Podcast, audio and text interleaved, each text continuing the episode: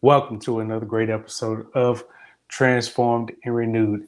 Usually, I would tell you to like and subscribe, but actually, what I want to do is if you watch just some of this content or even the full content, which I hope you do, then I want you to make that decision whether you will like or even comment on our video. So, I'm going to jump right into it. So, today we're going to be discussing organic and conventional foods, things that you may not have known. And so when it comes to this topic, which has been going on for over years, you realize that one side may tell you information, and so you may lean towards that side, and then another argument could have you just saying, okay, I'm just going to do whatever. But I just wanted to share some information with you because I usually like to just get the truth and not kind of get information from here and there, but to really just share the truth with you. Because some people actually get fearful when they hear certain things about food and the things that can happen with food and just thinking about what could happen. Even when you look at news and i think the news anchors actually do uh, not to say they, they do a great job but they have pretty much kind of nail down what they are doing in terms of portraying the narrative and putting information out there for people to feel worried. But what I want to do is just share information that I've learned from articles over the past couple of years and even articles up to date, and even showing you what that actually looks like. So when it comes down to it, is organic better than conventional food? No. Is conventional food better than organic? No. So, in case you ever wondered, it is pretty much a no for both. They are pretty much equal. And you may make the argument, and there's an argument that can be made, and, and I'm not going to disagree. There are some foods that benefit from being organic versus conventional. And I'll just want to briefly dive into what does organic and conventional mean. So conventional, you are pretty much using synthetics, pesticides, hormones, antibiotics, could even use genetically modified organisms or bioengineered um, organisms in crops. And so this is usually done to produce a greater yield when it comes to crops. So you're looking for a higher yield, but you're also looking for protection when it comes to those crops. Because after all, you do have pests and bugs that are trying to compete for that. So you're looking to pretty much have a higher yield without sacrificing the quality of your or without sacrificing your crop. I can't say that the quality won't be diminished because you are using pesticides and synthetics, so you would have those residues on that food. And depending on the origin of those residues, if they are actually biodegradable, that can also determine if it's environmentally friendly. Okay. So that is just a brief overview of conventional farming. When it comes to organic farming, this is basically farming before the technological advancements. So today you may see tractors, different types of tools and methods that can actually speed up the farming process. But when it comes to organic, you're not using any synthetics, pesticides, growth hormones, or even antibiotics, or even GMOs. And so this is pretty much taking a manual approach to providing you with wholesome quality food. Now, you would think just hearing that that organic, man, this is going to be nutritious. This is going to be healthy for my family. We are going to buy up some organic foods.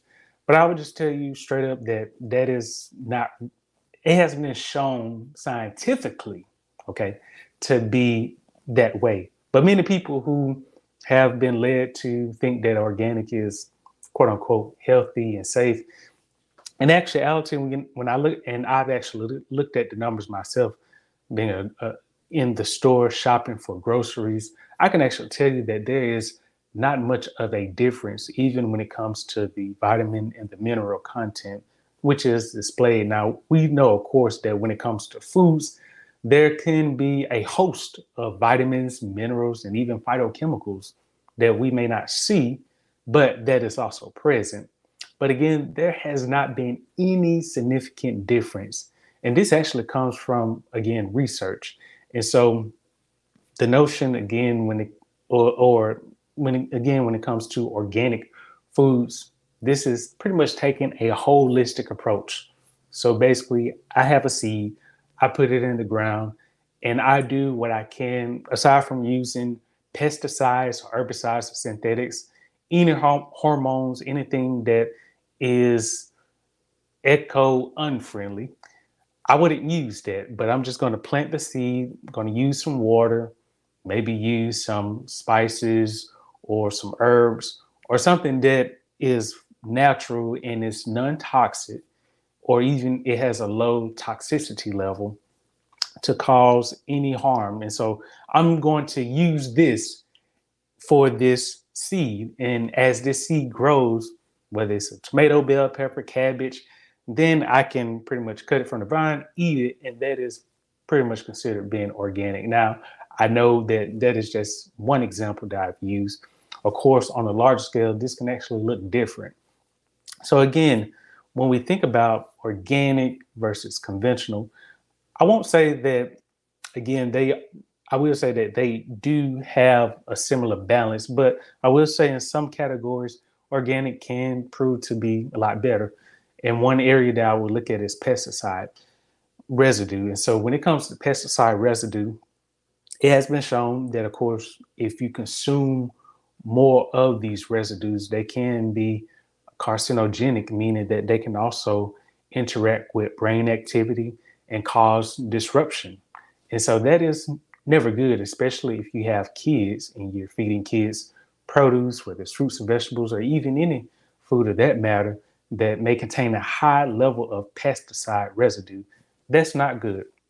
And so when we think about it, organic can be beneficial in some areas, but again, it is not saying that organic just runs away in terms of being the best overall because this is something that you probably didn't know is that organic is likely to contain some pesticide residue.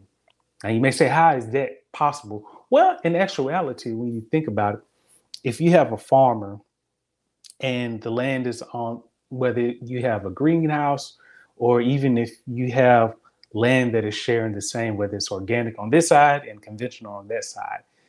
What happens is, let's say a person is spraying pesticide residue or a worker is spraying pesticide residue. You have to realize, like with anything that becomes like a mist that you're spraying, it is going to land on something. Okay. So, of course, the hope is that the pesticide residue can actually land on the conventional crops. But there is a great possibility that that mist can actually land on the organic, especially if the wind blows and if the worker is just spraying it this way or that way, just pretty much flushing this wand across the air. And so this residue can just pretty much go on this side, that side, and it can even land on those organic crops. And so what many people don't realize is what actually happens from the time that this organic crop is actually cut up or pruned and it's actually shipped, distributed to the store, and then you can actually buy it. What actually happens? What does it go through? Because again, what many people may not realize is you never know. It could be manure on that organic produce. It could be bacteria. We don't know that. And so that's why it's important whether you do organic or conventional to wash your vegetables or even your produce, especially making sure that you rinse it off thoroughly. Don't just take for granted that, yes, this spinach or this kale has been triple washed. That is not true because when I bought some kale or even spinach mix a while back, I realized that it hadn't really been thoroughly washed because I saw a mosquito in the bag. Like it wasn't a small mosquito, like this was a big mosquito. And this was actually housed within the leaves. And I wouldn't have seen it even when I was in the store. So it took me going through a couple of spinach leaves because it was actually within the spinach. And so things like that you don't really see or even know. And this was actually an organic spring mix. So when it comes down to it again, when you're thinking about organic and conventional, there's no clear difference. Now, I will say, a person may say, well, what about the soil quality, the the pest and weed control, the use of additives? Again, one may have an advantage in this area, but again, when you compare it across numerous trials, they actually are balanced. Okay. And so I will say that in that regard, the probably the the main advantage, if any, that organic has over the conventional means is that less pesticide residue. At least when I was looking at a research article, it actually showed that about, and actually what I'll do is I'll show this briefly to you because I do want you to see this. And so let's see. Yeah, there we go. Yeah. So this was an article that I was actually looking at. And this was actually a good article. I think it actually came out this year, 2023. But pretty much I would just scroll all the way to the end because that is pretty much what I like to look at is understanding results. Of course, when you look at this table, it pretty much shows you that high organic dry matter contents of fruits and vegetables, but you also see that conventional has scored high as well. So when you look at the data from different produce, you actually see that there is not much significant difference. Okay. So going all the way down, and, and again, this is a actually a good article. It actually has confirmed to previous articles that I've seen uh, a pretty similar finding that there's not much that you can actually see. But this is a table that I think that you'll actually like because this pretty much lays it out in terms of organic and conventional. So you pretty much see for each of these rows, these line items, it pretty much shows you, okay, one may tend to do this, but the other one may tend to do that. And so and while one category may be favorable, you also have these other categories. And so as you start to look through each of these, you'll start to realize quickly that, man, that's not really any significant difference. And so what I wanted to look at was this statement in the conclusion where it pretty much talks about that, and I forgot to highlight this, but I don't think that's going to look right but pretty much the scientific evidence of safer, more nutritious, and healthier organic foods is not convincing at all. And so this is pretty much saying that even with the body of scientific evidence, organic foods or even consuming it from a health standpoint, it has not been convincing up until this point. So it means that more research is needed. And so again, this is a good article that I looked at. There are many other articles, but this was actually one that looked at organic and conventional farming. Some uh, look at organic and conventional, but it could be narrowed down to a particular produce, whether it's strawberries or looking at the cultivars or blueberries, different produce that they may look at when it comes to organic or conventional. Some even go into the cost aspect. How does this actually play when it comes to the numbers, the economy? But one thing I did want to share before we wrap up is that when it comes to dining out, and what mo- most people don't realize is that most of your food is not going to be organic, meaning that it has a lower pesticide residue. But usually, when you're dining out, you are consuming mainly conventional foods, unless on the menu it shows you that it's organic or that it was grass fed. And that also goes into another topic, which is grass fed versus conventional farming. And again, when it comes to organic, it's usually going to prohibit GMOs, and that's going to be something that we talk about in depth is GMOs. And so when it comes to dining out, one thing that you want to keep in mind is your pesticide intake. Because again, what a lot of people don't realize is that, like I briefly talked about a while ago, is that you can also get plastics when you're dining out because a lot of the food that is packaged has come into contact with plastics. And we know most plastics, or at least some, is not biodegradable, which means that this does pose a hazard to the economy and to just nature itself. But when it comes down to the foods that you get while you're dining out, you can, in fact, get a higher pesticide intake just because the foods themselves may have come from different farms where the pesticide content that was sprayed on was at high levels. And so this is important, you know, again, which is why I strive to cook most of my foods so that way I know that I'm actually washing, handling them. I am cooking it. And I've just kind of gotten to this mindset of listen, if I don't cook it, then I'm I rarely eat it. Not to say I don't eat out from time to time, but I do make a mindful approach about where I eat out at, okay, and how I choose my food selections. And so these are just some tips that I want to share with you. But again, I do want you to check out this article because it is a good one. At least I felt like it was.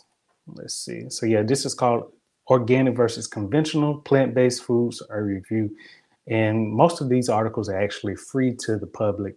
And this was another website i went to which pretty much shows you that the organic versus conventional even if you were to look on a website like this it would pretty much show you that at the end of the day there's not much difference. And so again when you really think about just this notion. And, and I hope that, again, this kind of gives you a better insight because I know, again, many people who are heavy organic and heavy conventional.